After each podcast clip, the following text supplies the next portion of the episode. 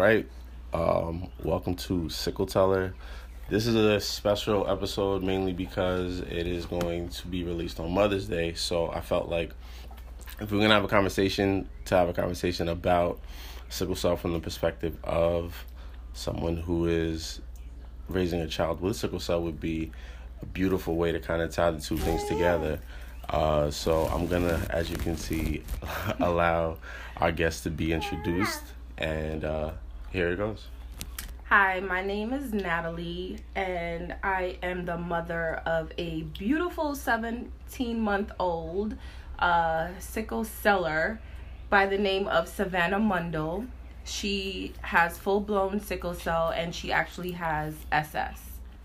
Um, this is basically just a new just a new experience for me because no one in our family has it. Uh, her dad and I have the trait. So Sav actually is the only person uh, that we know so close to us that's going through this.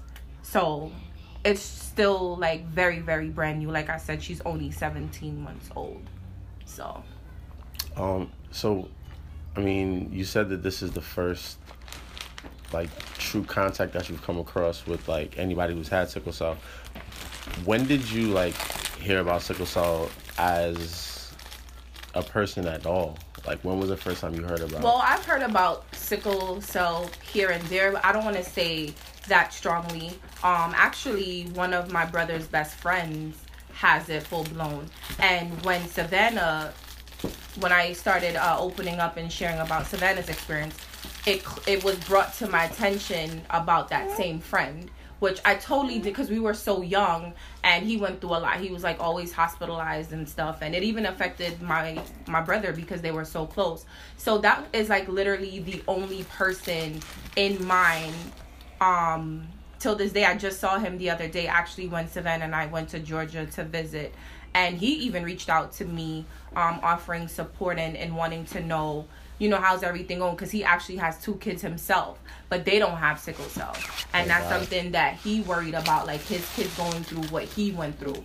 So, so, um, honestly, that's Dexter is like the only person that I can say that's close to us that I've seen what his family has gone through, what he has gone through, and and even extended family, which is us, because we had to always hear Dexter had to be hospitalized, Dexter had to had to be hospitalized. But other than that, no. Other stuff we uh basically deal with is like asthma and diabetes. Those things I'm more familiar with because I'm actually asthmatic, and my dad was a diabetic.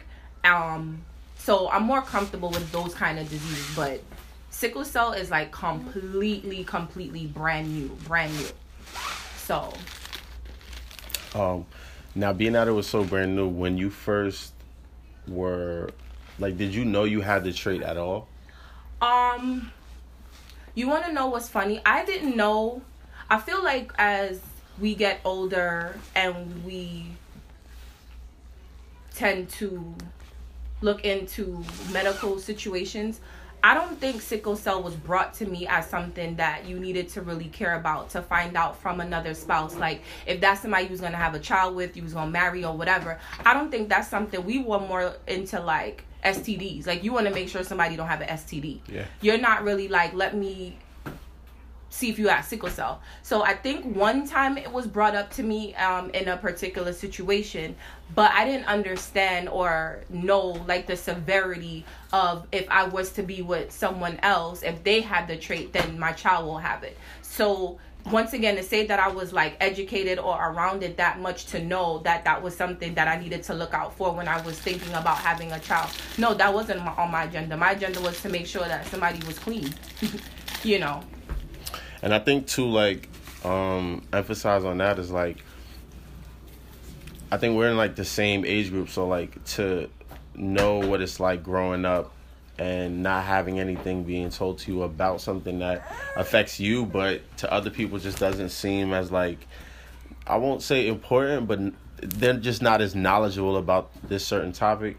It's it's intriguing, and I mean that's one of the biggest reasons why I started this podcast because I felt like if I had friends that were in a situation to where they could at least ask somebody what their trait was because they knew they had the trait and they could say, "All right, because I have this knowledge, I can make a decision about whether I want to go further into this situation or if I want to kind of take a step back and see what my options are going to be before we move forward versus being in a situation and not really knowing what you're in, but just knowing that it's severe.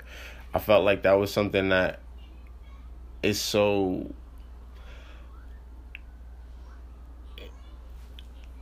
hurts. I don't know. Like it's just like it.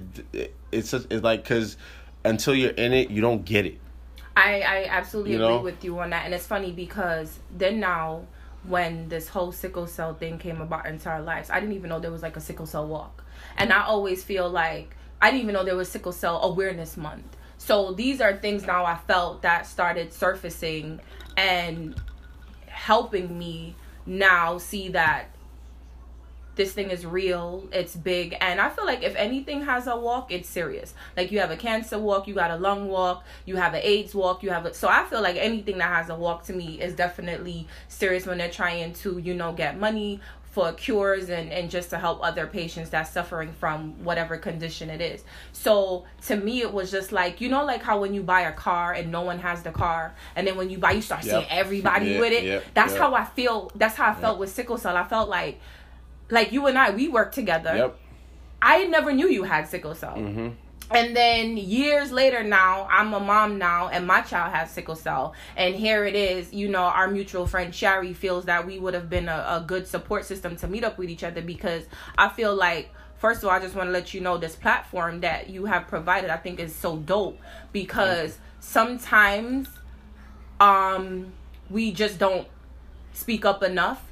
And i can tell you that at first i don't want to use the word embarrassed but i was kind of like apprehensive and I don't know, maybe slightly ashamed to admit that my child had something because I feel like I know so much people and everyone um puts you on such a social high pedestal as like you're supposed to be perfect. So everybody expected my offspring to be perfect. So society creates this image for you that sometimes you know, consciously or subconsciously we try to fall in.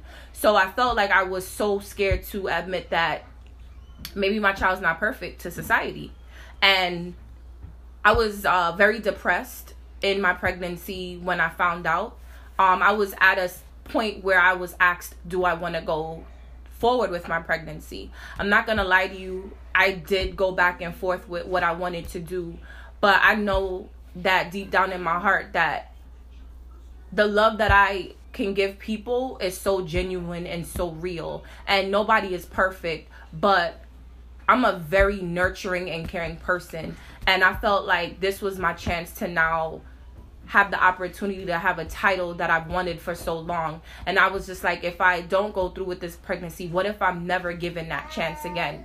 And I felt like it was definitely an obstacle and a challenge. I even had to go to a genetic counselor to be prepped on what it what life could be with a sickle cell child. And it was a lot and i was depressed. And um during my pregnancy they could have done a test um uh, i think it's called a cvs where they can tell if she was gonna have sickle cell or not. And i remember the doctor telling me you know if the decision doesn't matter whether she have sickle cell or not don't put yourself through that. Just try to enjoy the rest of your pregnancy because she would have to be tested again anyway when she's born to get that final answer if she really did have it. And he said to me, if you know that it doesn't matter either way, then just don't put yourself through that. And I remember going back and forth, and I remember talking to her dad, and I was very, very depressed. Like, I didn't know what to do. I kind of felt like, why me? Was I meant to be a mother? Um, it was so new to me that I just felt like when he was telling me things about, you know, her learning disabilities and, and organ damage and she could be blind and you're hearing all of this stuff and it's like, well, hell, if he's telling me this before me having her and I can stop this now, should I? Could I really handle that? You know what I'm saying? I don't know. But I just couldn't do it. And I felt like I always wanted a little girl Um, I've always said if I ever have a girl, I'm gonna name her Savannah, and I kid you not. Um, I was gonna have a gender reveal, and I ended up canceling it because my pregnancy was just so bad, and I was so sick, and I didn't do a lot of things in my pregnancy the way I had hoped. And I kid you not, they when I when that envelope was opened and I found out that it was a little girl, I was like, how how could I?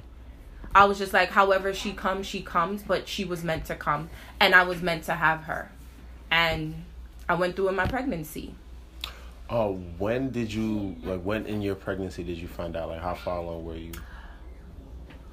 Um, was I like around? Ooh, it was summer, so I want to say maybe five months, maybe about four to five months.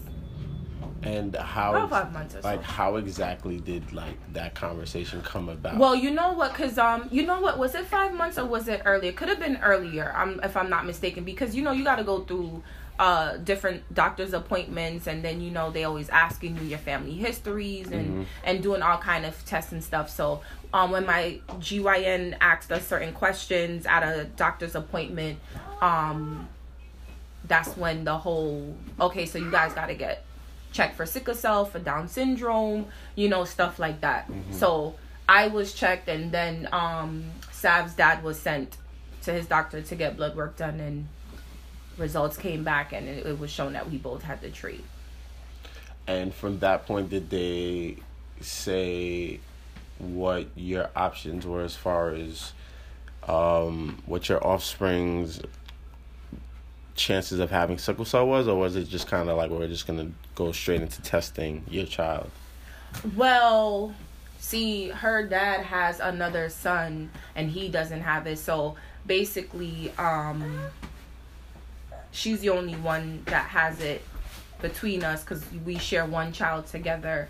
Um they I want to say my GYN doctor didn't really Yes, she did. She did go into just a little bit of the fact that if we were to have another child um the possibilities of the child can have and could not have. But I think I got more information when I went to a sickle cell um a sickle cell event at Methodist in September of 2018. That's when I kind of found out more information. Like you can have uh five kids by the same mother and father. That doesn't mean that they can actually help the one who has sickle cell, you know, by doing sickle cell therapy and bone marrow transplant and stuff like that. And you can have six kids and not all six kids by the same mother and father can have sickle cell. So I kind of got more information when I attended an event at Methodist Hospital in September. See, that's probably one of the like. There's so many things about this process for me that's so like disheartening because you know my mother didn't. We found out when I was five. Really? Yeah. Um, And how did you find out at five? I had a crisis, and because my parents, both of my parents are from Nigeria, so this was something that was discussed, but not necessarily common knowledge, just like it is here. I mean, like imagine here, but just not as knowledgeable when it comes to certain things. So for them, they they knew of it, but didn't know. My mother knew she had the trait. My father, I believe, was unaware of his status. So um, it wasn't until I was five years old when they found out. Um, by that time, well, she was already pregnant with my third, well, with her third child, my second, well, my second brother, because my middle brother does not have sickle cell. I believe he does not have the trait at all. And my youngest brother, he has sickle cell as well. So two of us have it, and one does not. And which sickle cell do you guys have? sickle beta thal. Is that the uh, thalassemia one? Yeah, sickle beta thalassemia.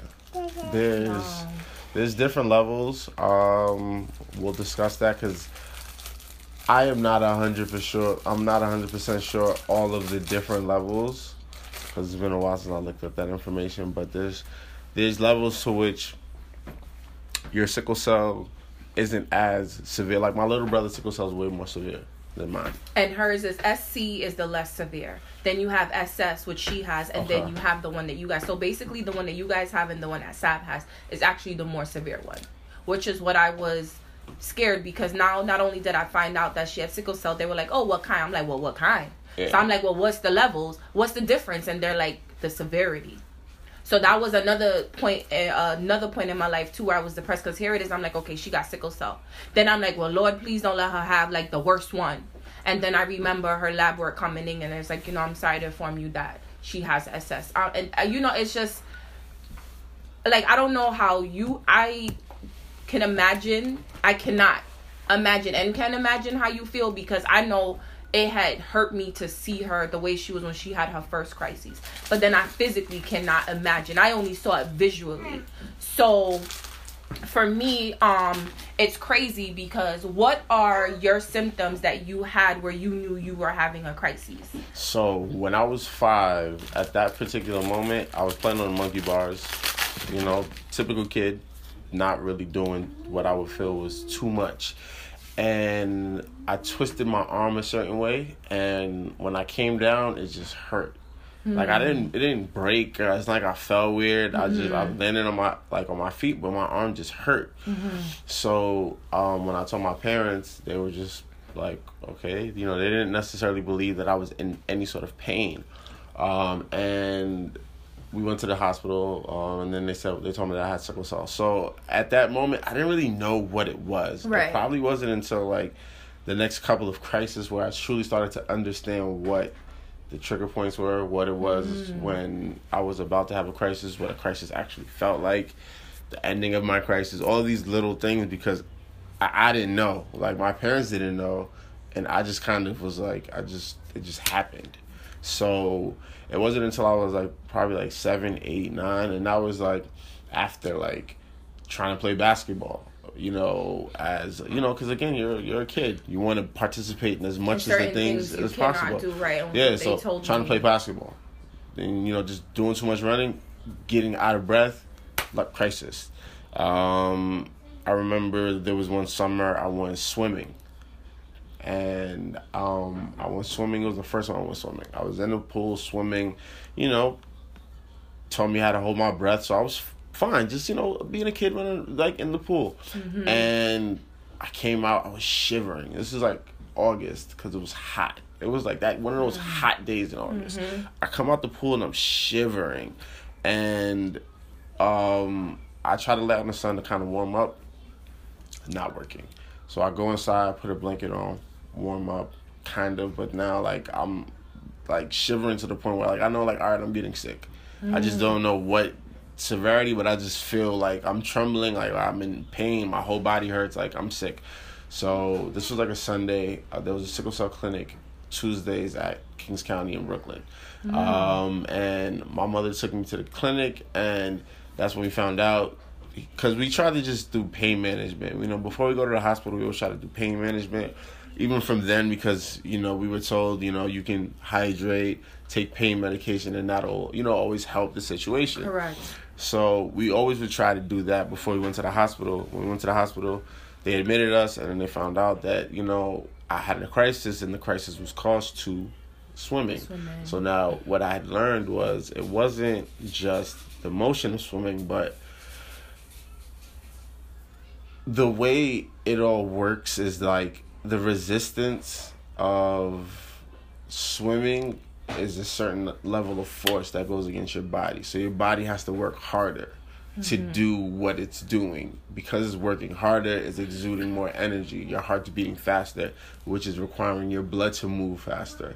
As your blood is moving faster, it's require it has less oxygen to go through the blood as it's moving and then it sickles quicker. Correct. So because of all of that, you have a crisis so much faster and it can be so much more impactful because you're doing a lot. You're using a lot of energy so much quicker. Um so it wasn't until like those little bits of like situations that would happen that would turn into a crisis to where I would start to understand my actual like pain would be because I was doing a lot of like physical activity. And when I would do a lot of activity, when I would do a lot of physical activity or a lot of strenuous activity, I would start to feel out of breath. And then I would start to feel like I couldn't breathe. And then I would start to feel like maybe I was starting to get dizzy. And then I would start to just feel pain in certain areas. it would almost feel like there was no blood moving in those areas. And that would be what I would realize is like, all right, and the crisis is coming. Now, the hardest part was always preparation because I didn't know when it would happen, how it would happen, and why it would happen. Mm-hmm. So I walked into this and I had water.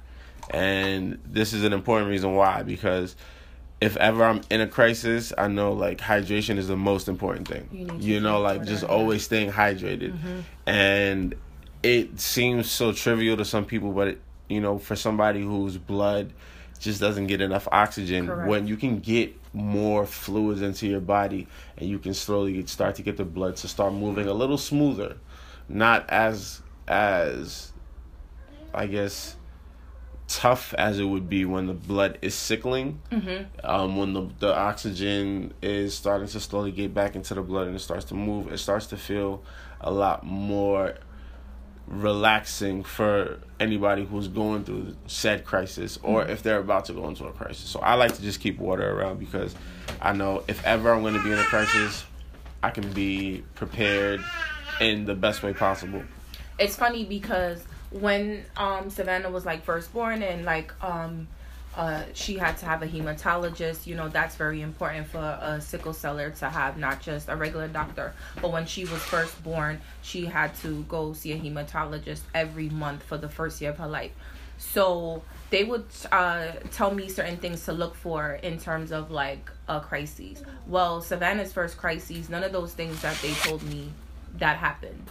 It was just when you are just with your child 24 7 you're just a parent and you know your child um, when their behavior shift and change sometimes that's just all the indication that you need to it, um to know that there's a problem.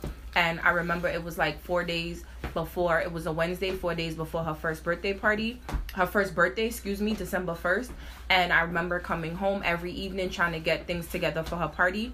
That wednesday i remember setting up a, a car i got for her and she just looked absolutely different. Her vibe, she wasn't eating, she looked fatigued, she just wasn't Sav. And I was like, something isn't right. I thought maybe she was getting sick. But being the new mother that I am, and like I said, I'm with Sav a lot. Um, some people might think I'm just too paranoid, but you know what? Not only is she a child, but she's a child with a medical condition. So my paro's on another level because Savannah could be okay right now. In the next five minutes, she could have a crisis. So that day, I was just like, something isn't right. Something isn't right. Throughout the whole night, Savannah didn't sleep. She didn't eat. She just was not herself. And I didn't feel good. And I just started a job. And I was just like, I'm to make sure my child is good. I mean, I need to work, but my child comes first. And something isn't right with this girl. We went to her pediatrician. Um, they were just like, she doesn't look right, but they weren't seeing certain things. And I was just like, they were like just take her home and just watch her if anything just bring her to a, a pediatric emergency um and i'm like no something isn't right are you sure it's not her sickle cell and I guess at that point that day it was a lady who saw and she must have just looked in my face and just saw. And she's like, you know what? You're her mother. You're with her all the time. If, if clearly she does look sick, but it's nothing that I can really detect. But if you feel something is right, then maybe you should bring her to the ER that was the best thing that I could have done because we got back to the house, grabbed some things, and her dad and I brought her to the ER. And it's funny because as soon as we walked in, those some of those same staff re- members remembered Sav and I from the sickle cell event in September. So that was cool. They were so helpful. They were just so warm and supportive. And tests were ran, and lo and behold, Savannah was actually having her first crises. She didn't have no swelling of the hands, no swelling of the feet. It wasn't like her hands and legs were bent to a point where she was in pain. It just goes to show you how every crisis, every patient, every situation is different. Because had I not really just just feel like okay something is just wrong with my child i would have never known that and she can't speak so she can't tell me she's in pain and then her blood work comes back she's definitely sickling savannah was in there for four days she spent her first birthday in Methodist Hospital. It was the hardest. I mean, like I broke down in the bathroom. I broke down in like the waiting room. I just was like I think that was a pivotal moment for me to admit that Savannah does have a certain disease. And I, I it's just so sometimes it's so hard for me to say disease i'll say condition. But um that was like that pivotal moment. It was one thing that okay she takes um penicillin till she's five two times a day and she takes folic acid once a day for the rest of her life. But it was just like everybody just kept saying that she's gonna be okay, she's gonna be okay, and you want to hear that. But I feel like I had to be real with myself, and I had to stay on top of education, information, medication, support, and I think that is why I finally opened up in September of 2018 for Sickle Cell Awareness Month.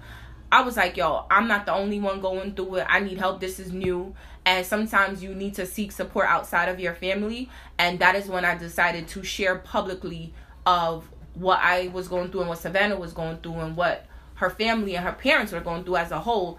And everyone was in shock because you would see Savannah, you would be around me. I had never uttered anything. Only the close, close, immediate family knew. And I felt like at that point, I'm like, I don't want her growing up feeling like she needs to be embarrassed or she needs to feel different um it's bad enough they were already prepping me like you said. They told me about the whole swimming thing. If savannah goes to a water park savannah can probably be in a pool for 15 minutes. Um she gotta go in intervals. She can't be chilling in the in the pool splashing for an hour like a, a, a normal quote unquote child. Mm-hmm. she has to mm-hmm. come out after warm her up. You know like she has to take breaks. They told me she couldn't be an athlete. She couldn't play basketball but I, I, the type of person that i am Savannah's gonna do what she wanna do as long as it's safe. Not because doctors tell me that my daughter cannot be a swimmer, that she's not gonna swim. If it really is going to hurt her, fine. But I want her to know that she's born different, but different in a good way. And I want her to embrace her differentness. I want her to know that she can try and if it's just physically not good for you that's why you're not able to do it. Not because nobody told you that you can't do it. And that's what i want to teach her. I feel like this little girl is so strong. When i saw her in there taking um the the the injections and being hooked up to this and being poked and it was a lot. And i'm like i felt at one point guilty as a mother, I felt like was I that desperate and that selfish that I wanted to be a mother that even despite the fact that they told me what our daughter was going to have, I didn't care and I still brought her and now this is what I brought my daughter into. Um till this very moment like I'm emotional about it. Like I'll when Savannah's sick, her because her health is compromised, when she's sick, her sick is not like a regular sick. Her sick is a different kind of sick. Um, this week we found out some new um health information that I'm still processing, and I I literally cried driving to work because I'm like, when is this child gonna get a break? You know, and it's like I have to be strong because as Savannah get older, I have to, you know, we, her dad and I have to you know, prep her and inform her of what she's going through and what her life is really about physically. But I don't want her to see me like crying all the time because then I don't want her to lose faith within herself and to feel like she's she wasn't supposed to be here. Like Savannah basically like I need her more than she needs me. So it's tough, right? And I think the thing you need to understand about it is like like I didn't really understand how much this had an impact not just on me but on like my mother yeah and so like i started to get older because you don't start to really like realize why something is until you start to like understand what happened beforehand. You know what I mean? Yeah. Like you you can't say like, you know, that you felt desperate. You can't say that you you know you shouldn't have. You you made a decision with the information that you were given because you knew that you would be the right person. You said you would had enough love to give someone and this is not someone this is your offspring this is your child. So you mm-hmm. have enough energy enough love to give this child. And yes things are going to be challenging. And yes you you are allowed to have those moments where you break down because you like you said you won't be able to feel that. You know, like that's the one thing that like I have grown to understand is like as much as I go through what I go through, there's going to be people that are around that still because they care so much, they want to be able to feel, help, be able to make something better and they can't. That's just the way the situation is. It's an unfortunate situation, but it's important for you to know that you're doing an amazing job, not just as a parent, but as a mother because thank you. You, of course, because you you. All right, let's look at that first situation, right? If you weren't the type of mother that you were, you wouldn't have been so aware to see like there's something that isn't right with my child. Most people may have just been like, you know what? eh, you know what? These are new babies. They always they go through emotions. I'll I'll get you knew something isn't right, especially with the information that you were given, even though you didn't have any of the signs that they told you. And that's another reason why I'm having all of these different aspects and point of views to like sickle cell because no textbook is gonna define what this life is like. I never knew. I didn't understand. I was literally going through it day by day by day by day. And I'm still at the age of 33 years old going through new experiences, going through new things day by day by day. And I'm thankful because and as you say you're embarrassed. I was I wasn't embarrassed but it was difficult to just express so much because you never want people to look at you as I won't say like different. And it wasn't emba- right. It wasn't embarrassed. Yeah. It was it was just that I was like everyone kept saying, "Oh, I know your daughter's gonna be beautiful. I know she's gonna be like." Everyone had such high hopes, and I felt like when I found out about her disease, it was kind of like a, it was a bad thing. Like, not embarrassed, but like my child isn't perfect. But what makes somebody perfect? You can be perfectly imperfect and you can be imperfectly perfect.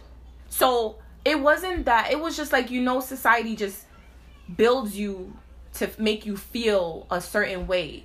So it's like, what if I had my daughter in a wheelchair or another situation? I didn't want society make me feel like, well, damn, Natalie, your child is not perfect. But what makes her perfect is her, the way she is. What makes her perfect is the fact that the environment and the love and just everything that we're trying to build for this little girl to help her succeed physically and mentally and just everything that's what makes it perfect. I don't need the outside influences who genuinely don't care don't know nothing to tell me that's like society telling you if you don't have a big butt you're not pretty or if you don't have long do you understand what i'm saying? So i think that's what was in my mind because society will make you feel like you need to be a certain way. That's why you have these young girls out here trying to make themselves perfect by doing injections and you know just creating this facade because mm-hmm. society feels yeah. that that's what you're supposed to be so that's how i felt medically you see how life is? Like society can truly have an impact on you, like I said, subconsciously or consciously. So to me, it's like my child wasn't supposed to have nothing. Five, uh, ten fingers, ten toes, perfect. Not a not a health issue in the world. But you know what? My child is perfect. She's perfect to us. And that's what matters. And I'm never I'm never embarrassed. And I think that's what why I post so much of her and I just in a positive aspect because there are days where she's going through things. And it's not that I, I don't want to post it, but not for nothing, I need more prayers than sympathy and pity. I am very blessed to have the family and friends that I have.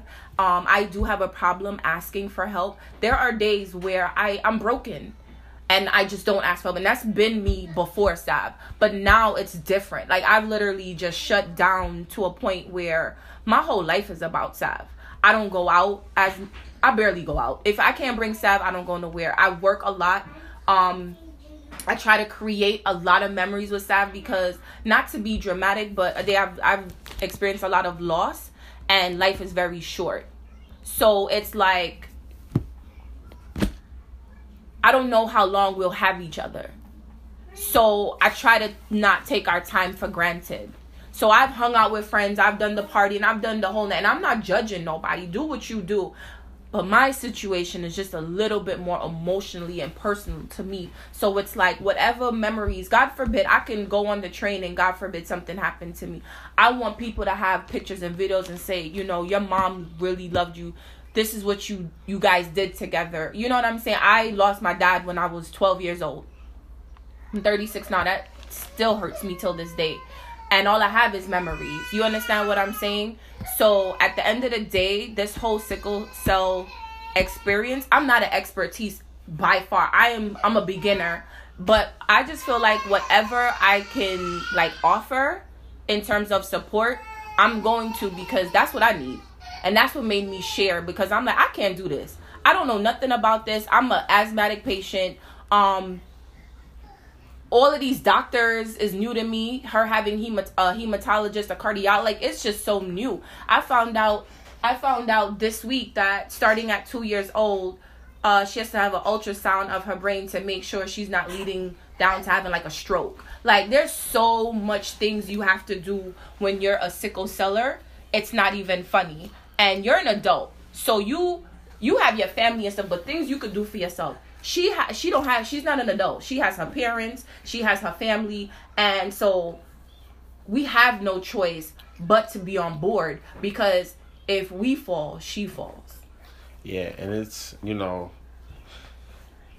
there's so much that you spoke on. And so many things that you touched on. And like you know as i bring i bring up the embarrassed part because like i know at times for me it was like embarrassing as just like a man sometimes to be mm. in like the situation as like um, you know, like, yo, why don't you play basketball? Mm. You know, having to explain certain things, you mm-hmm. know, it's just like you don't always want to have to, but society sometimes will just require that of you, and you have to like get comfortable enough with yourself to like not feel like you have to justify nor explain your situation, but just be able to express what it is that your situation is and kind of move forward from that. Um, and I know for like my mother too, like it was tough because she she never expects to have to like explain what sickle cell is to somebody because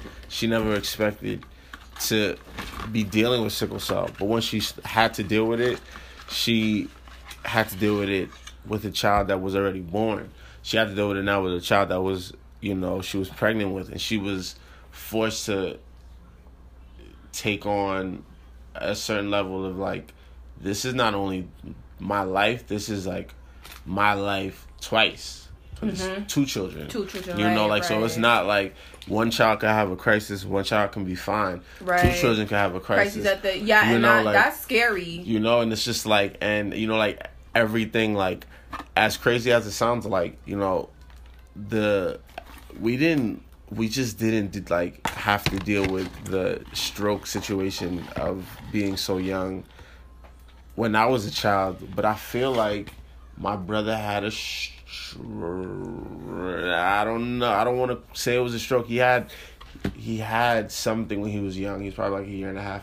We spoke about it. I don't remember exactly what it was, but I remember that, and I was young. I was probably like. And how old you said he was? A year and a half. And that's the thing because even though everybody tries to keep me positive, you you you have to realize that this is this is what it is. This is her life. So even though everybody wants that to be good, what you want? Honey?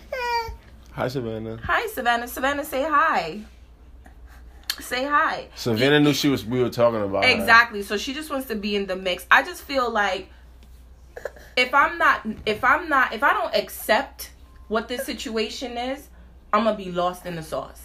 And I feel like, and that's where I'm gonna fall as an advocate for her. So even though you don't wanna wish anything bad, but you have to prep yourself and say that you know this could happen, you know? And at the end of the day, I just feel like as much as you don't want to think about the negative, you have to be realistic. So you're telling me that your brother went through something at one and a half. Savannah's about that age. So all these things that these doctors are prepping me for, you know, I don't want to say, well, not Savannah. is never gonna happen to her because it can. You know, and every, like I said, every person is different. I never thought that Savannah would have had her first crises at one. Girl, you were just born. Then she had her second crises the day after um Valentine's Day. But it was a smaller crisis. You know? So at the end of the day, it's just like every day is basically a struggle.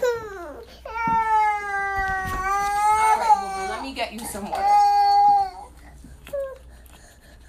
Savannah is just okay, okay, see, and she's so independent. She doesn't like to be babied all the time. But you know what? She's always gonna be my baby. Yeah, she's definitely a warrior. She really is. But I just feel like also when I was in the hospital when she had her crises, I met other moms who were going through the same thing. Their child was in the hospital and multiple times. And I had to ask them like how do you deal with it because these are kids who are a little bit older but they're still young and I'm looking at them like well damn this is what our life is going to be like but they've been extremely supportive you know and this sickness affects primarily African Americans Yeah, for sure. you understand what I'm oh, saying Oh no, for sure. so for, sure. for us African American moms to stick together, we got to do what we got to do. You understand? Because our children deserve to get the most out of life that they can get. And once you have a, you know how they say it takes a village to raise a child? It really does take a village to raise a child. And sometimes we try to play like we're strong. Like I have this thing, like I'm good. I pretend like, you know, you don't want nobody to know that you're hurting or you feeling weak or, you know, helpless. But I have a lot of days where behind closed doors, nobody knows what I'm going through because I'm just so hurt. And I'm just like, why her? You know? And I don't like to share a lot because once again, I don't I'm not looking to make um a mockery or just just like Savannah's situation is very very serious. What you want, Bubble? What do you want, Sab?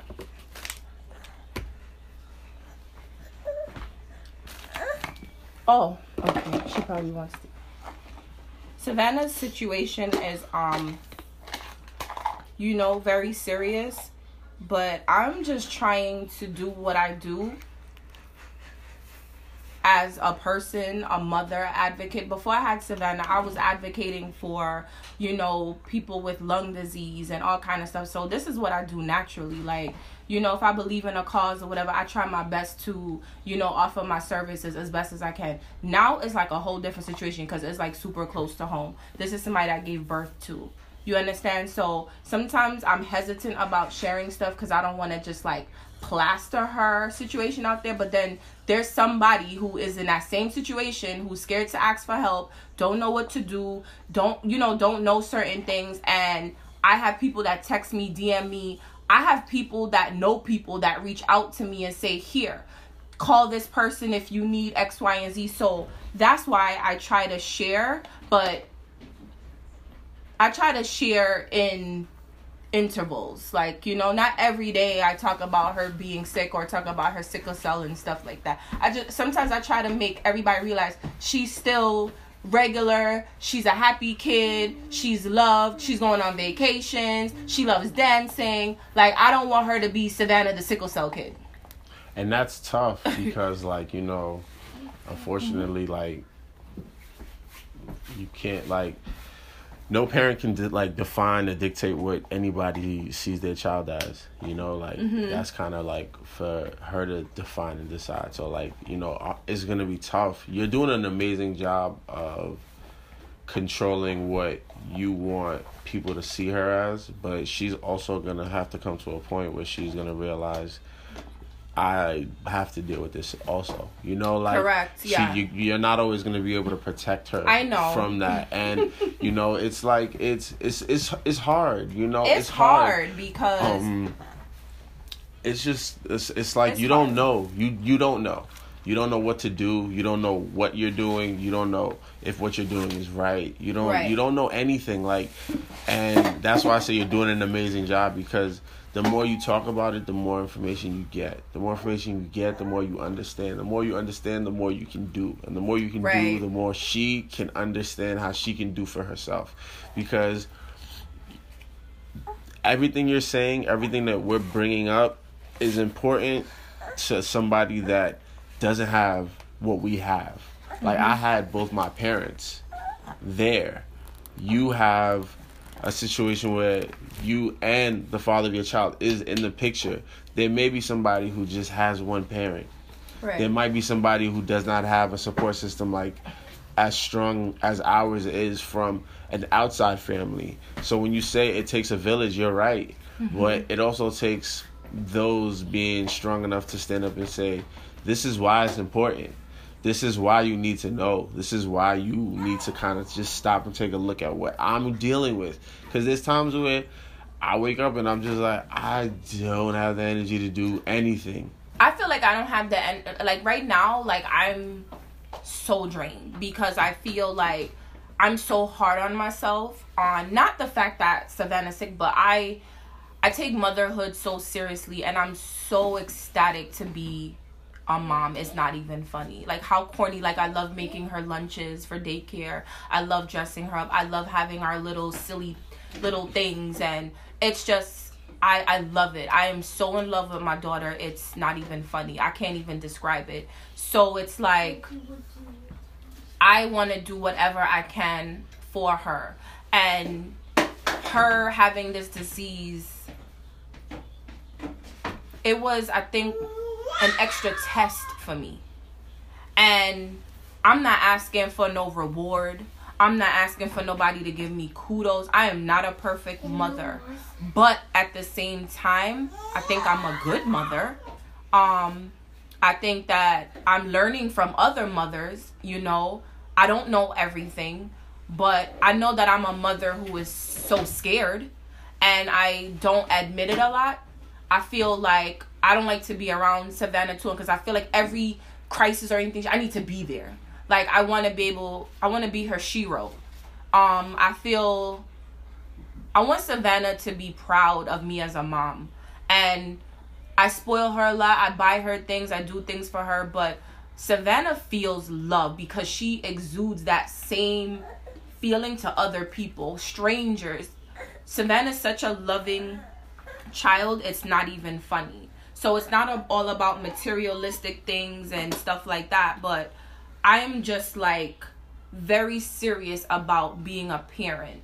And I feel like God gave me this opportunity because He just knew that I can do it. And there's days I feel like I can't. And then I turn and I look at her and I was like, but I have to. You know? And um I'm scared. I am every I am so scared. I'm at work and I'm worried. Is the daycare gonna call me? Like there's been times where the daycare has said, you know, Savannah don't look right. She's not moving. She like right now her walking to me is a bit delayed. Other people talk about, oh my child been walking since ten months, eleven months. Savannah's now starting to walk a little better, but she's not walking as strong as another seventeen month old that I've seen. I wonder if that has anything to do with the sickle cell. You know, they've told me about organ damage, so she's very smart she does a lot of other things but then you start to wonder does everything that she's behind in it's like is it because of the sickle cell?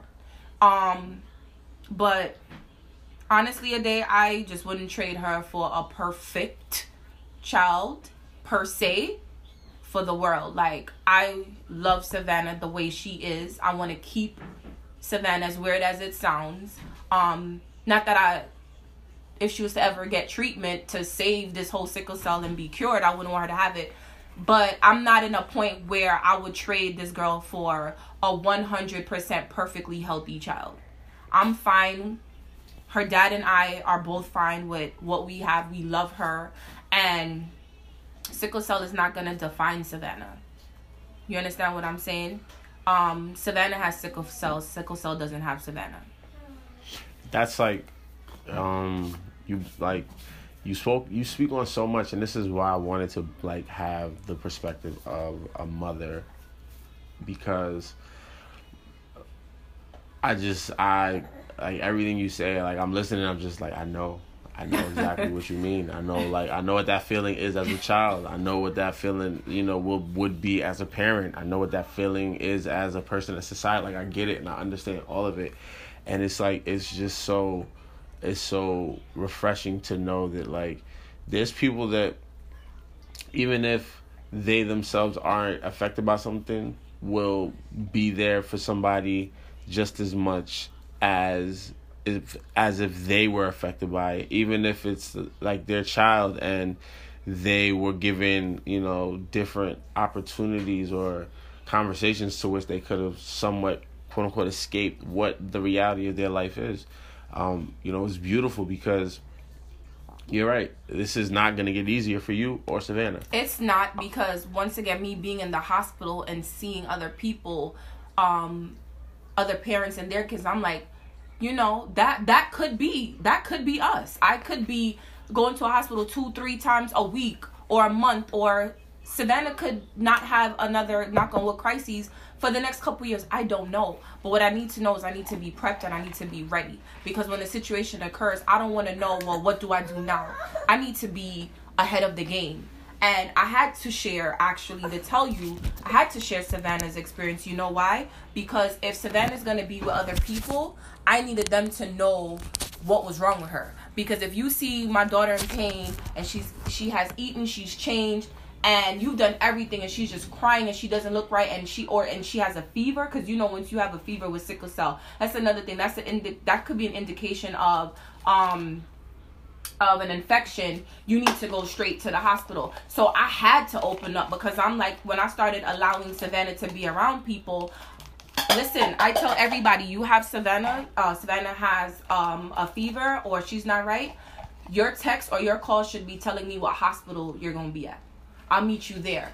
So I had to, I had to share as much as if you want to keep it private, you had to because you know why? I don't want her to be with you and something happened. You like that, but you never told me that can uh, that can cause a bigger situation for my child's health because I withheld yeah. important information. So you know what? I had to share. Even if I didn't want to, I had to because I couldn't put this girl in a bubble. She was gonna be around people. But I had to let them know too also because I didn't want them to feel responsible. Because you know, you have somebody else child, you're like, oh my god, did I do something? Yeah. So I had to inform these people because this is serious. Like I'm giving you that permission. Something don't seem right. She got that fever. You need to bring her to the nearest children emergency and I'll meet you there. Because I don't know if people know sickle cell can cause death. And I'm not ready for that.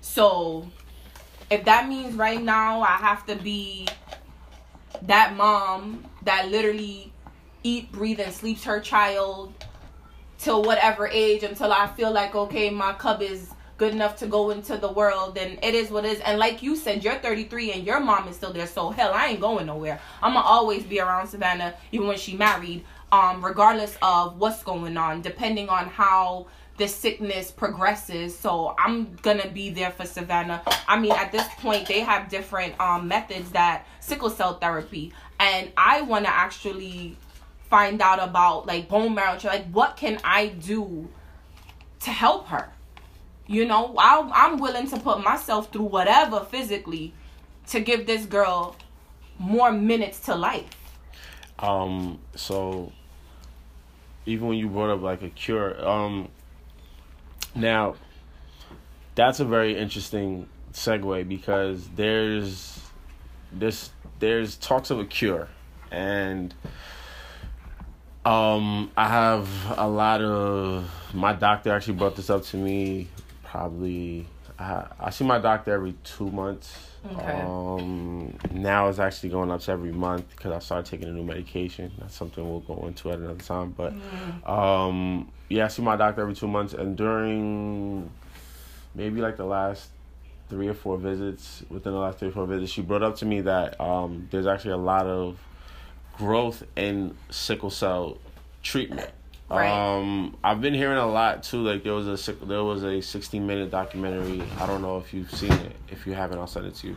It's Was a that the one that was on 60 minutes. on 60 Minutes like Yeah. a couple like a month or so ago? Maybe. It was recent, it yeah. was Even recent. mine, everybody was sending it to me, but I didn't get a chance to um look into it. But yes, I do Yeah. want to look into it. So that was pretty much talking about um, a quote unquote cure for sickle cell disease. Mm-hmm. And for those that don't know, what sickle cell pretty much is is it's a, a genetic disorder in which you have two traits, um, two. It's It's like when not enough oxygen. now I'm trying to describe what the actual like the S the sickle the you have two What, your when your blood starts to yeah what turn into a S. yeah your- it's the um the so, the airflow, the oxygen flow is being compromised. So therefore, your red blood cells are starting to turn into S, which you know that's not normal. That your your blood cell is not supposed to be in the shape of an S. When it starts to do that, you are now your cells are sickling. So that's why it's called sickle cell.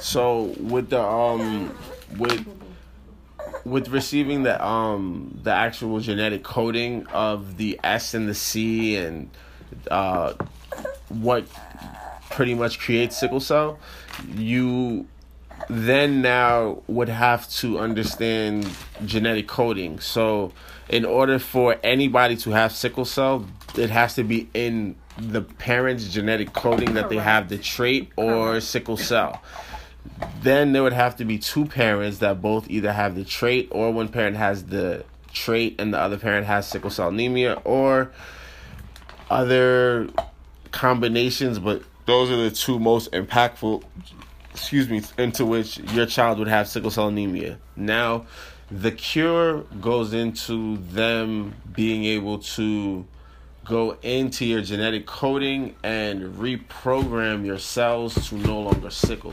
Correct.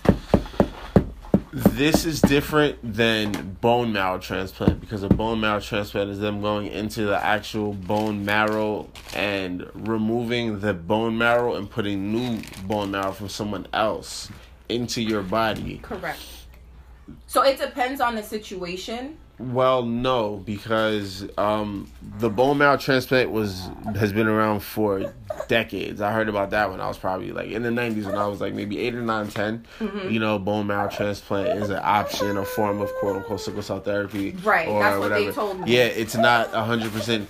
Um, it's not one hundred percent, but this is what happens, and I was never um interested in it for a few reasons.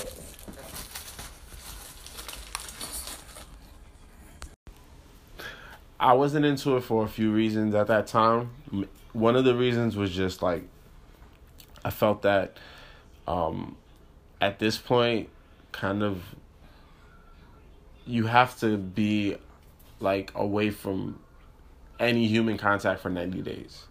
You are hoping that your body accepts the new marrow Correct. from someone else and that in that process you recover to what they expect is 100% to where you can now go out and start to live. I just i i didn't like the odds so i just felt like i'm already here. And the know- bone marrow, uh, if it's not bone, uh, the bone marrow is like you, you can go in there well, but you get, it's like you get sicker yes in order to get to better. get better. Exactly. Yeah, you have to. Yeah, in, you- in, in yes. all of the treatments, you have to go like you almost have to go quote unquote near death in order to come back to life. Correct. So, Correct. um, it, Correct. I even at a young age was just like I don't think this is something that I really want to like gamble with. Now, within the last couple of months, hearing about a sickle cell cure, I was equally equally as apprehensive. Um, hearing what it actually is The sickle cell therapy. no the actual cure Mhm. um it made me a little bit more comfortable but it gave me a lot more questions Mhm. because a like one of what it is is they take a component from hiv oh. and that is now used as instead of injecting someone else's DNA, they use that mixed with your DNA oh. into like a new sort of like mixture, inject that into you, and then that now kills the sickled cells that have been and reprograms the cells to only create the good cells and then you have to pretty much rebuild up to normal okay. and you are quote unquote cured. Um, but side effects are for t- um, you would possibly if not indefinitely not be able to have children. Um, you're you know there's just a lot of that was the one that was just like that's a lot to you know assume like mm-hmm. I live a normal life but I can't give but you, you know? it was a lot. It's because even yeah. having children for me it's still like was always a very like interesting concept because I was like not only do I have to find a spouse who does not have sickle cell but has to understand what me having sickle cell means and if they have the trait why we could never be like there's just no questions like mm-hmm. no matter how deep the love is it's just i can't risk that for my children mm-hmm. um and you know so even like dating was challenging but it was something that i was able to find a, a respective groove and i was able to you know just be in relationships with women that were not they didn't have the trait. Luckily enough, any serious relationship I had was with a woman who didn't have the trait when we discovered it. So that was just my luck. Mm-hmm. It wasn't like I'd asked in the beginning, but I would always just in my mind, right? yeah, it was always mm-hmm. something that I just knew. Like I had to. It, sucked, but I just had to always know, like, we gotta have this conversation, regardless if I wanted to go further or not. Whether I was planning to have a child with this woman or not, you know, these are things that I have to discuss. Right. Um, I think now, me being in this situation, now I know.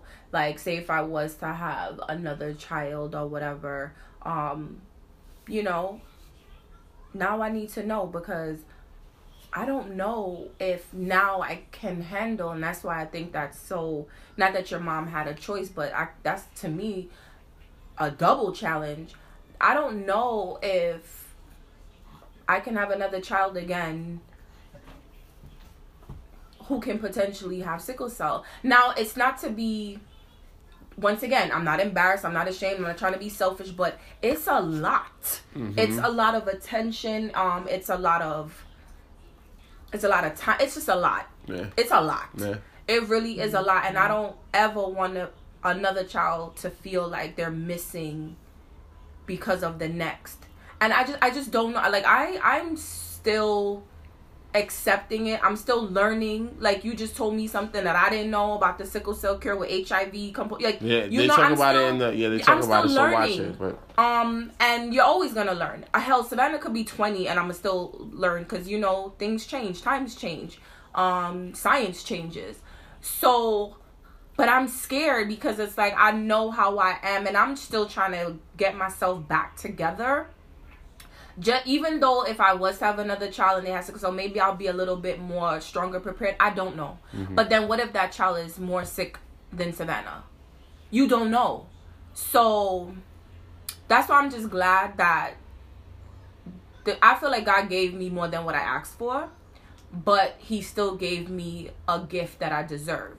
And I just feel like this really taught me beyond being a mother. I'm a caregiver. You understand what I'm saying? I'm her best friend. Um, I'm her mouthpiece. I'm her backbone. I'm gonna be everything. So I feel like God interviewed me for the best job I've could have ever got hired for. That is probably the best way that I would have ever framed what having a mother in your life when you have sickle cell because i don't think that i like i couldn't have chose a better mother mm-hmm. you know like mm-hmm. just even like so um i was 18 right? I had a crisis and i'm pretty like i'm pretty like i hold it together. Like i can hold pain like but at this moment i don't know. It was just one of those days i just was just like i don't have it. Like i was just i was in the hospital i was just not with it. And I was just like, Mom, why me? Why? Why? Why? Why? Why? Why couldn't it be somebody else? I'm tired. I don't want to do this. Why? Why? Why me? And she said, Son, it it couldn't have been anybody else. Soldiers don't cry. And then she said the Serenity Prayer. She said, God grant me the serenity to accept things I cannot change, the wisdom to change the things I can, the courage to change things I can, the wisdom to know the difference. And I got that tattooed. And it was because it was at that moment that it was like, you know what? There's nothing that I can do to change the situation that I'm in, but I can be strong enough to try to make the best decisions possible to not make it affect my life in the worst way possible. You know? And this speaks to why I having the podcast was important to me, like and why it took so long. Like again, I didn't it wasn't that I didn't want to do it. It was like who wants to talk about themselves in this manner? You know, who wants to be this open and this vulnerable? It's, but a, I it's a lot. But yeah. you, but you I, honestly, I I thank you. I appreciate it. I I thank you because I don't have it, but I am your mother. So it's like I am in your mother's place, and you are in Sav's place, and I feel that's why I appreciate um Shari putting us together to do this because she's someone I have spoken to and it's hard for me to admit a lot of things. I just want to always make sure I look like I got everything together. And I don't. And I don't. And I have secluded myself um from friends and family at times because I feel like I'm falling apart and I don't know how to admit that I'm falling apart. And I have other mothers before me that I feel have done things on their own and have been independent and I feel like I have to live up to that expectation. So if they could get through it, I should be able to get through it. But everybody's situation is different. I am hurting. Um I just thank you because I want to do more, but I feel like I'm taking my time because I don't want to give just a half-ass effort like I want to have a benefit. I want to have a a benefit to raise money to give towards the sickle cell you know organization but i know how i am. If i'm gonna do it i want to do it right. I don't want to do it rush rush. I was gonna try to do it for 2019 i have so much on my plate right now and i felt like i just it, it just wasn't the right time. And my goal is for 2020 and I would love for you to be a part oh, of sure. it. I think sure. that would be dope. Sure. Um I want to reach out to sponsors. Like I want to do it like how the celebrity people do it. Everything does not have to cost money. Mm-hmm. And mm-hmm. um we love nice things and, and and stuff and we love to live a certain life, but we can do certain things on a budget. And if we come together as a borough, as a community, um, you know, as a population, things can be things can be done and it could be done tastefully and nice and nice. Not because we from Brooklyn, we don't know how to throw a nice charity event because you know we're not from Hollywood. No, everybody have craft. We all know people that have a special craft. Mm-hmm. Everybody trying to be an independent business owner. Everybody trying to get their things off the ground, and we support one another. And that's what I really want to take the time and do a benefit for sickle cell the right way. You understand what I'm saying? So when you reached out to me, at first I felt like, why me? Because I I don't know much. I'm not acting like I know much. Mm-hmm. You know mm-hmm. what I'm saying? And Savannah's only 17 months. I became a mother technically yesterday, mm-hmm. you know, mm-hmm. quote unquote. But I felt honored. Um because whether I have 50 people behind me, I just have myself or 10 people. I've always been that type of person. Like I don't need a whole army. I can stand alone. I believe what I believe in. I'm not a person who could get brainwashed easily. And at the end of the day, once again, I'm not doing this for clout. Um this is real life. This is Savannah's mm-hmm. life. This mm-hmm. is my life um this is her father's life this is her grandmother's life like her aunt like this is life and what i'm just trying to do is instead of us out there portraying cool effects and you know just all these other happy social events let's promote things for a cause you understand what i'm saying if we can get up at six o'clock in the morning to go to a boat ride then we should be able to support one another for certain things like this and once again, I don't need pity. I just need prayers. I'm not seeking nobody to pay Savannah's medical bills or anything. I'm just looking for genuine support. Um, when I do this benefit, whatever you can do to help me make this benefit um memorable, I would appreciate. You understand what I'm saying? But at the same time, I am still angry.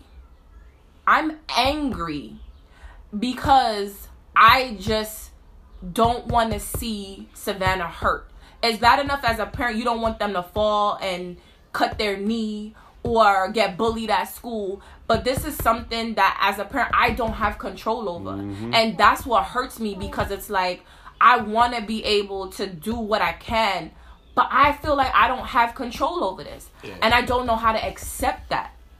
Yeah. You understand what I'm saying? No, completely. Completely. Um I want to like I want you to have a conversation with my mother cuz I think you guys can like definitely like learn out like you'll learn a lot from my mother period just because you know she I would love that yeah you know I would love that um but there was something that you were saying like about feeling like you know just not being able to like do what you would want to do for Savannah because it's just like it's like it gets overwhelming and like I'm gonna say this like the reason why my mother like that interview that you said God had and like my mother was the perfect like candidate and I feel like you're the perfect candidate because like there was a certain strength that like she like I like created and like the things that she was doing because she was running her own business. She still has this business. It's on Flatbush. Um, well, she was selling African and Caribbean food.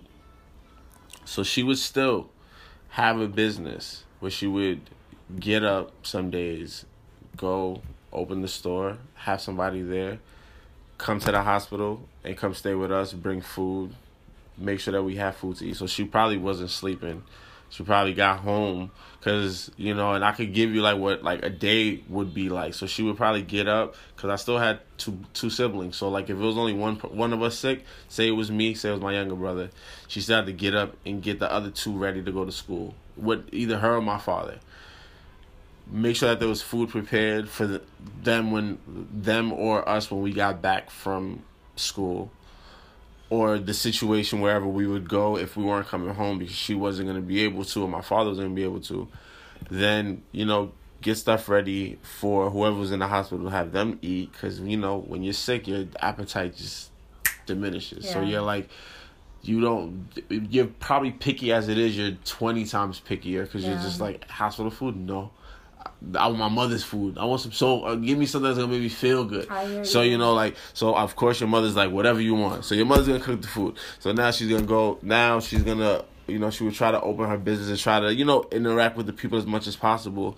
If not, have somebody else there because if she was of sound mind, she can't sell to people. So she would come and stay with us, and then maybe go pick up, you know, the other the other child or have somebody set that up or whatever and then my father would come from work he would stay with us so she would probably go home try to get some rest cook whatever the case is and you know this was for years mm-hmm. years like mm-hmm. yeah like because like I, a majority of my crisis was probably when I was from like five to like twenty. Are you serious? One. Wow. Yeah, majority.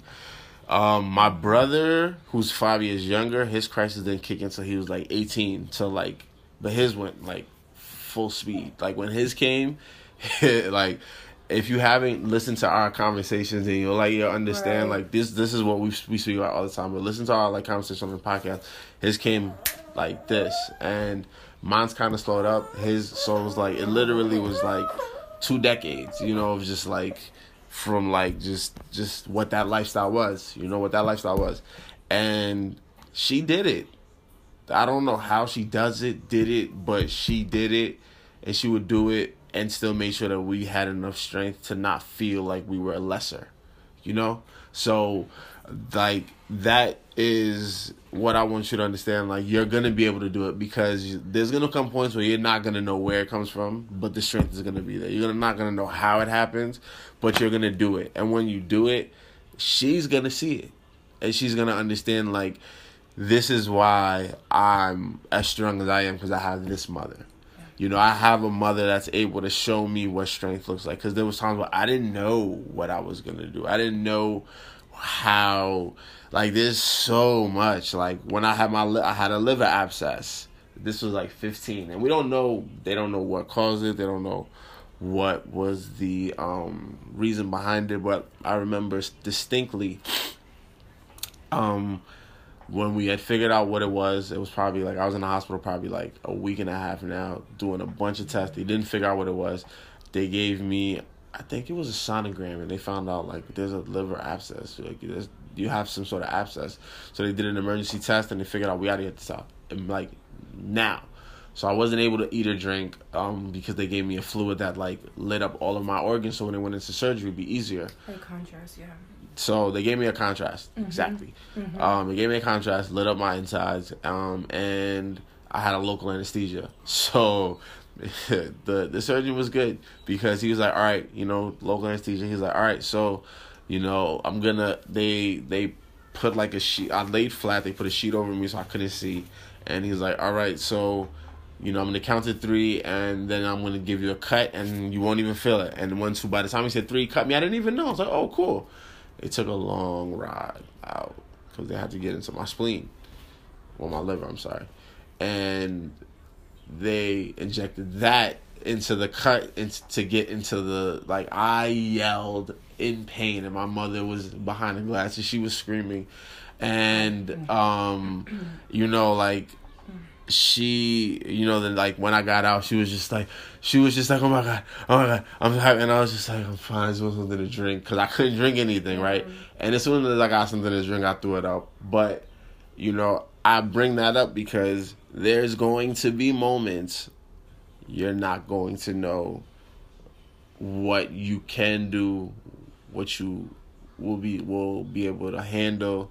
You're not gonna know, but you have to be strong for her. Period. It's that's what the like you said you like the interview that you were given. That's why you got the job.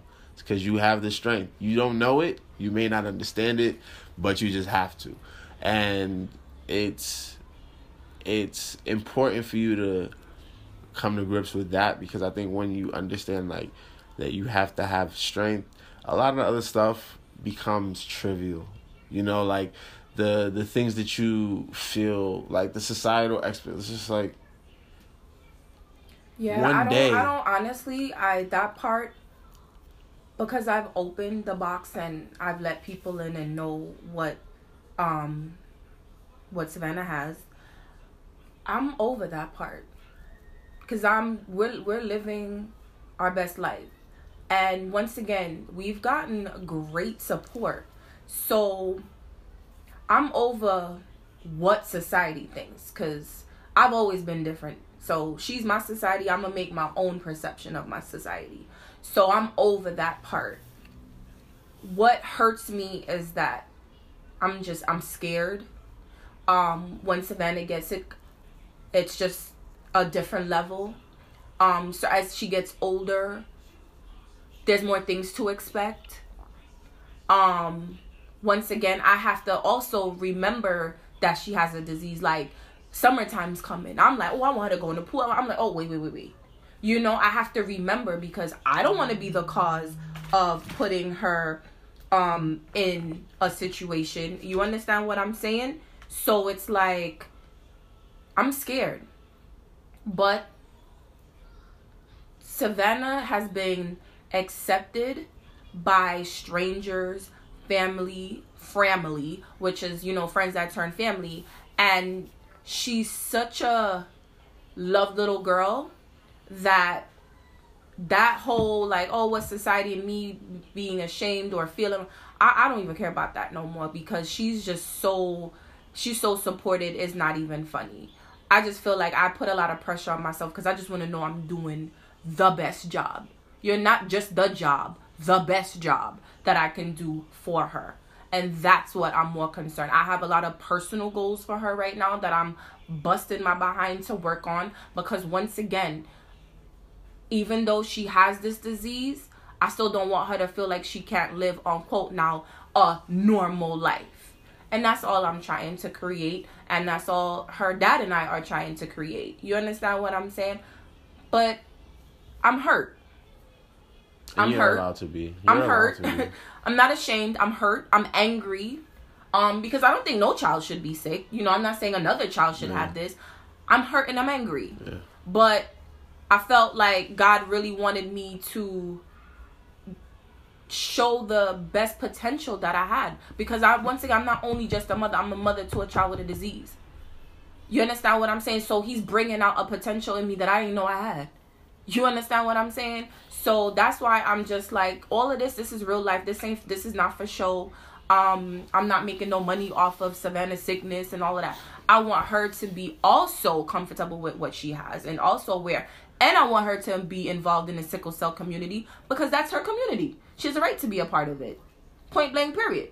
You understand what I'm saying? Because there's comfort that I probably can't bring to her. And that's the same thing you said. Who know? Maybe you needed a best friend or another friend who going through the same things. I don't know. You had your brother, Yeah. which was great. Yep. Savannah doesn't have that. She has a person who's not experiencing it. So you and your brother can have conversations. We have. Hell, y'all can Yep. mend and, and and do things together and support each other in that type of situation. Yeah, I'm gonna be there for her. I'm gonna cuddle her. I'm gonna do the whole nine.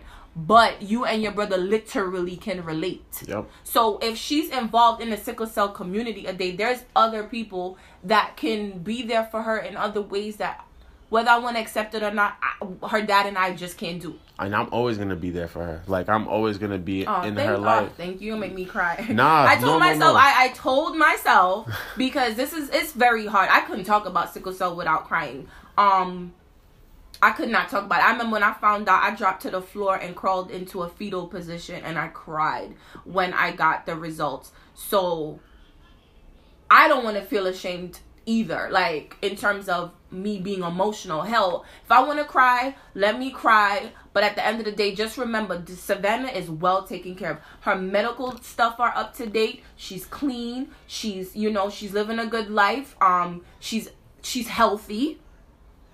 As weird as that sounds. No, it's not weird. She's she's she healthy. healthy. She's healthy. She's healthy. She's she's taken care of. So just know that I always say before anybody ever have the nerve to say, "Well, I do too much. Maybe I'm too extravagant and I do things too big."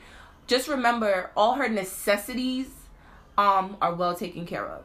The things that's important that she needs to be handled, that needs to be handled in terms of her care, I'm on that.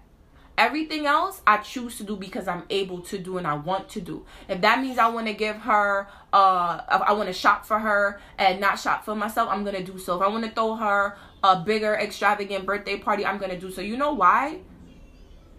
Because that's what I enjoy, and I enjoy giving it to her.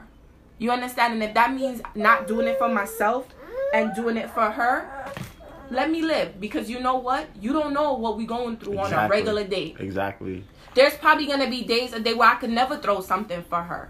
You understand what I'm saying? So Oh, let me let me live. Yeah, you gotta you, understand? gotta celebrate every single Let me victory enjoy. to the maximum because Correct. Let me some of the losses are gonna feel so bad. You know. Cause I don't know what Savannah future holds. I'm Yeah. scared as hell. You're telling me between 18 and so you got worse, and between five and 18, you know what I'm thinking right now? Oh, Do you know there's so I'm many thinking? we can have conversations like and i'm and like you know there's there's so much that we could talk about but i know like we have to have this conversation in intervals because i feel like for the for your sanity it's like it's just i can lay it all out but even me as an adult at the age that I'm at, I'm still processing and dealing with a lot of the things that I'm dealing with now. You know, like so it's like to just unpack all of that onto a parent who is just now dealing with it. it is like it's not gonna be something that's just like, oh, okay, cool. No, it's impossible. talking to you has been therapeutic and informative,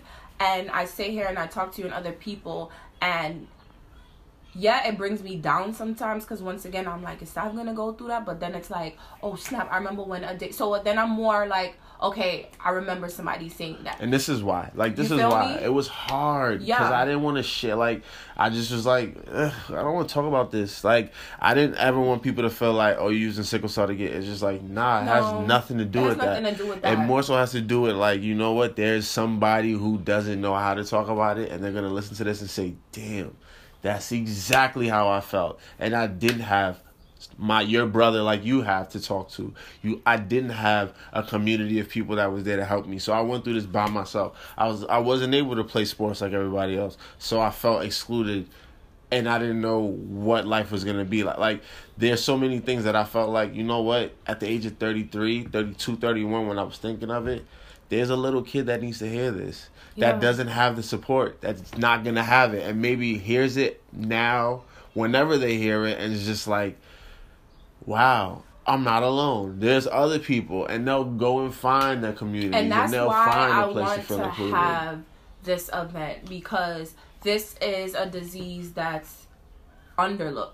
Yeah, you understand, and you that's said it's why, about black people, right? And I feel like this is a disease that needs a lot of attention because there are so much people that have it that we don't know that have it but it's there and it's a it's an epidemic like it's big you understand what i'm saying? So we could bring awareness to all these other diseases but i feel like sickle cell is underlooked and i can't save the whole world but at the same time one voice two three four a whole slew of voices will be heard and maybe um i i'm not saying i could create a cure tomorrow but i can help you understand what I'm saying? And that's what I want the benefit to be about.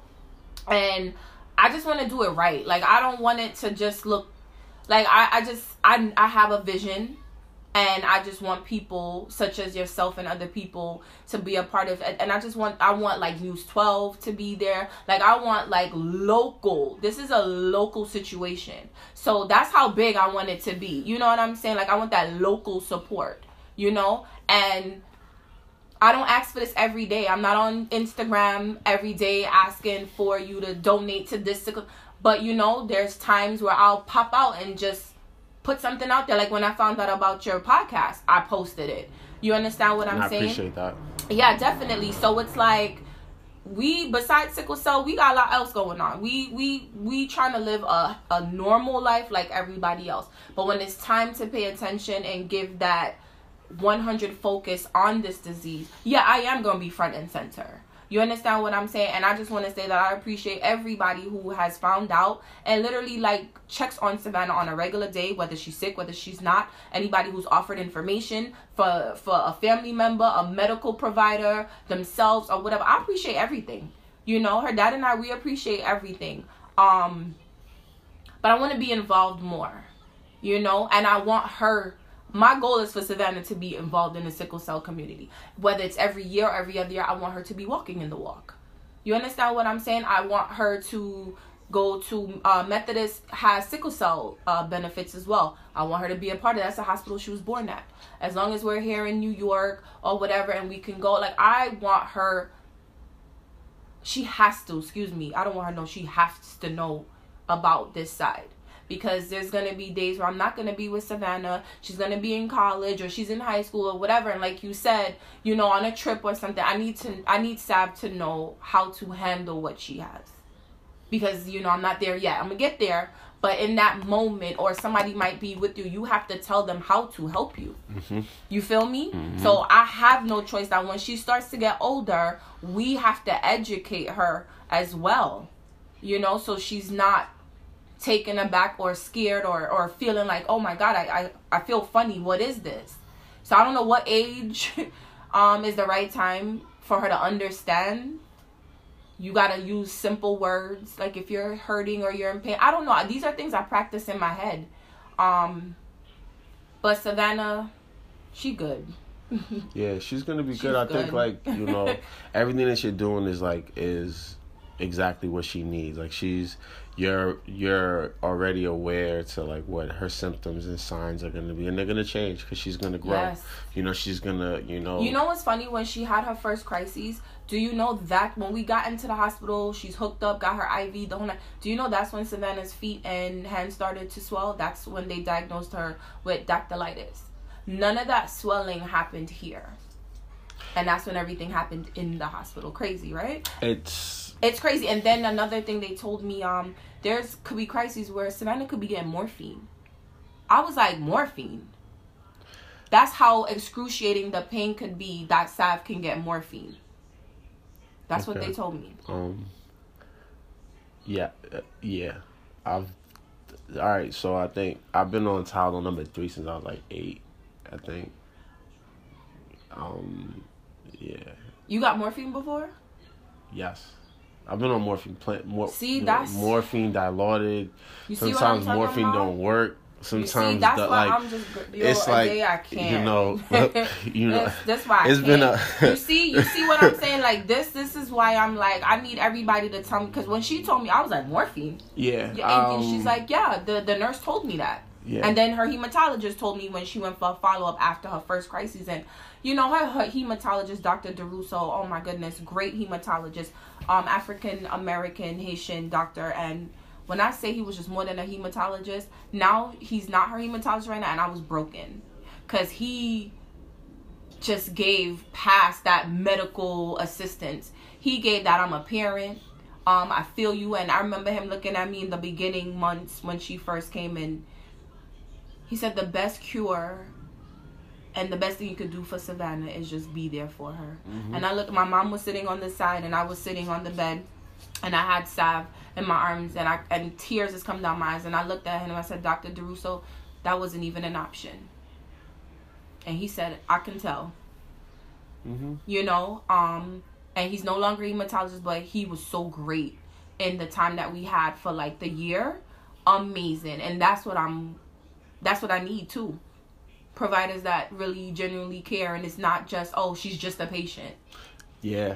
Um. you feel me that's like that's that's that's tough because you know it's be it's so many like different layers because sickle cell like you have mentioned yourself is just something that only happens in our community so that means that like it doesn't get discussed like my fiance is a nurse and she's in school for um for her NP and even when like it's being brought up in 2018 2019 mm-hmm. about sickle cell it's still only a minute amount of information. It's not like a full like class load. You're not gonna so even when you come across providers like the the chances of them seeing a patient with sickle cell for some of them unless they go into a specification is minute.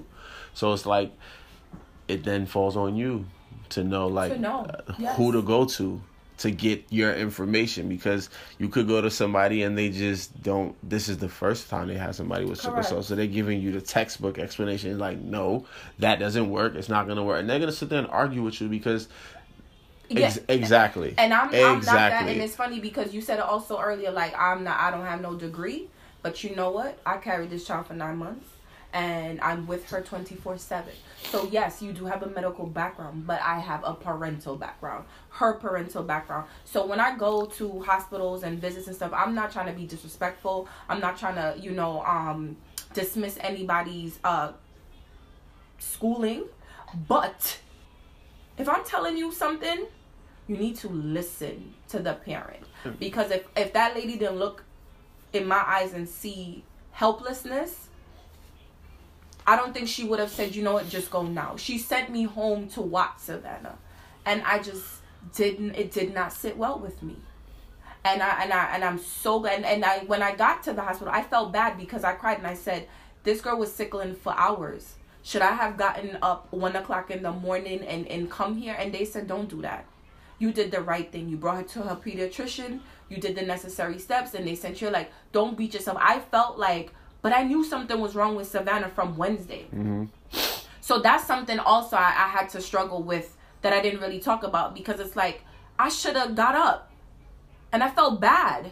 And you know, the staff, they were so great and they were like, No, you did the right thing. How would you know she wasn't swelling, she wasn't this, she wasn't that? Exactly. But you just tend to beat yourself up as a parent. But now now I look for swelling. Now I look for things. I try to massage her feet. I try to massage her hands. Um, you know, like just certain things. I'm very up on her. Hell, CVS on H, they know me. I'm very up on her medicine. Um, you know, because that's something she has to take. Uh, re- you know, that's recurring. So she's on, like I said, her um. What do you call it? Penicillin, two times a day yeah. till she's five. They changed it from acid. ten years old to five, and then to the Yeah. folic. So that's something now. It's like I gotta remember, like, oh my god, did I give da. Like when she goes away to sleep over somebody else, like, okay, you gotta give. Like it's a lot. it'll it, but it's gonna be But now I'm so but you know what? I don't sleep. Savannah was a horrible sleeper anyway from since she was born, so I don't sleep. But a day I'll catch myself during the night she's sleeping. I'm just staring at her and I'm just like, God, thank you, you know, and giving her a kiss and just squeezing her and I just look at her and I'm like, yo, she's so dope. And you see her and you would never know what she's going through inside. Mm-hmm. You understand what I'm saying? And seeing her in the hospital being such a warrior and the nurses and the staff and everybody falling in love with her, like this kid is like she's built for this, you know? Um I'm just glad that I'm able I'm trying to. I'm not even saying able cuz I'm I'm just trying. I'm just trying to do what I can in terms as a mother. But at the end of the day, like I'm real grateful to have all the other support of just every and anybody. And that's the only thing I could say is that is I can't do it without people, but I am doing it because there's days I do feel like alone. um so sometimes people just don't get it and don't get the severity of it or they might think it's not that serious, but then it is serious. So it's like you know what I'm saying? Yeah, Sometimes you feel alone. Sure. Yeah. You know? But I, um I for the most that. part she has a good supportive community. And I think that's the best part. Like you're doing everything that you can. You know, like again, I'm always going to be here as just a. Thanks, like, I appreciate you know, that. Thank you. As everything, like just as like a frame of reference, as like you know, uh, like just questions. Like there's always like it's gonna be a lot of questions, and don't don't be afraid to ask me. Thanks. To you know, I'll give you my mother's number. You know, my mother has taught me to be this way, so she's just like that. Thanks. She'll be like as open and as like you know like caring about everything you ask as possible. Um, but I think everything that you're doing is again why she's going to live the best life possible because not only are you taking the steps to show that you are a parent, but you're taking steps to show that you're a parent that has a child that needs as much attention as any child, not just a black child, not just a, a white child, any child mm-hmm. that has any sort of ailment, mm-hmm. disability, mm-hmm. you know, challenge in life, that they need to have the same kind of attention as any and everybody in any part of the world with any sort of financial background period. And that's the most important thing because i know that i had my parents and they were able to advocate for me. And i just want to make sure that any parent that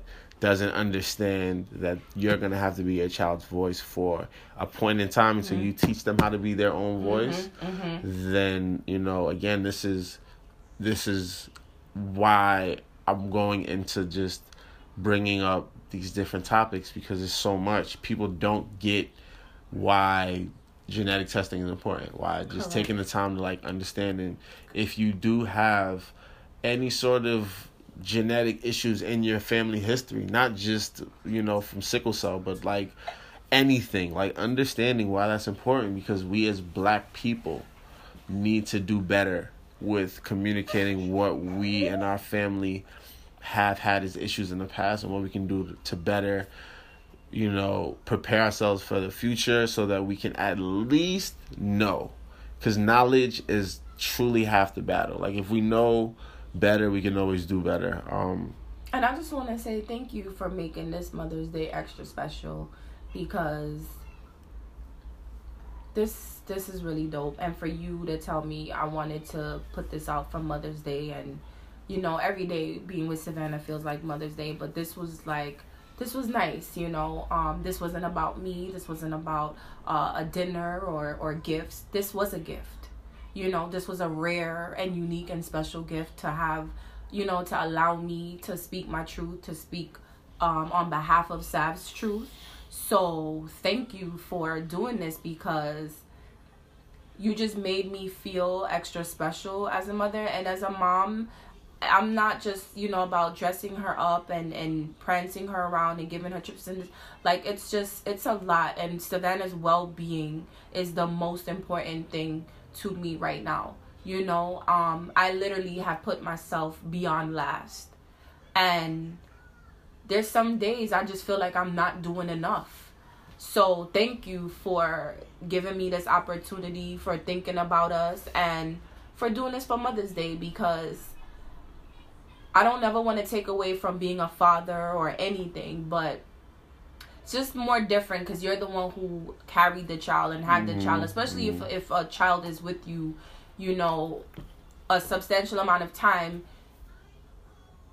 It's just, it's just, it just me being a mom has changed me. It has made me crazy, but in a good way.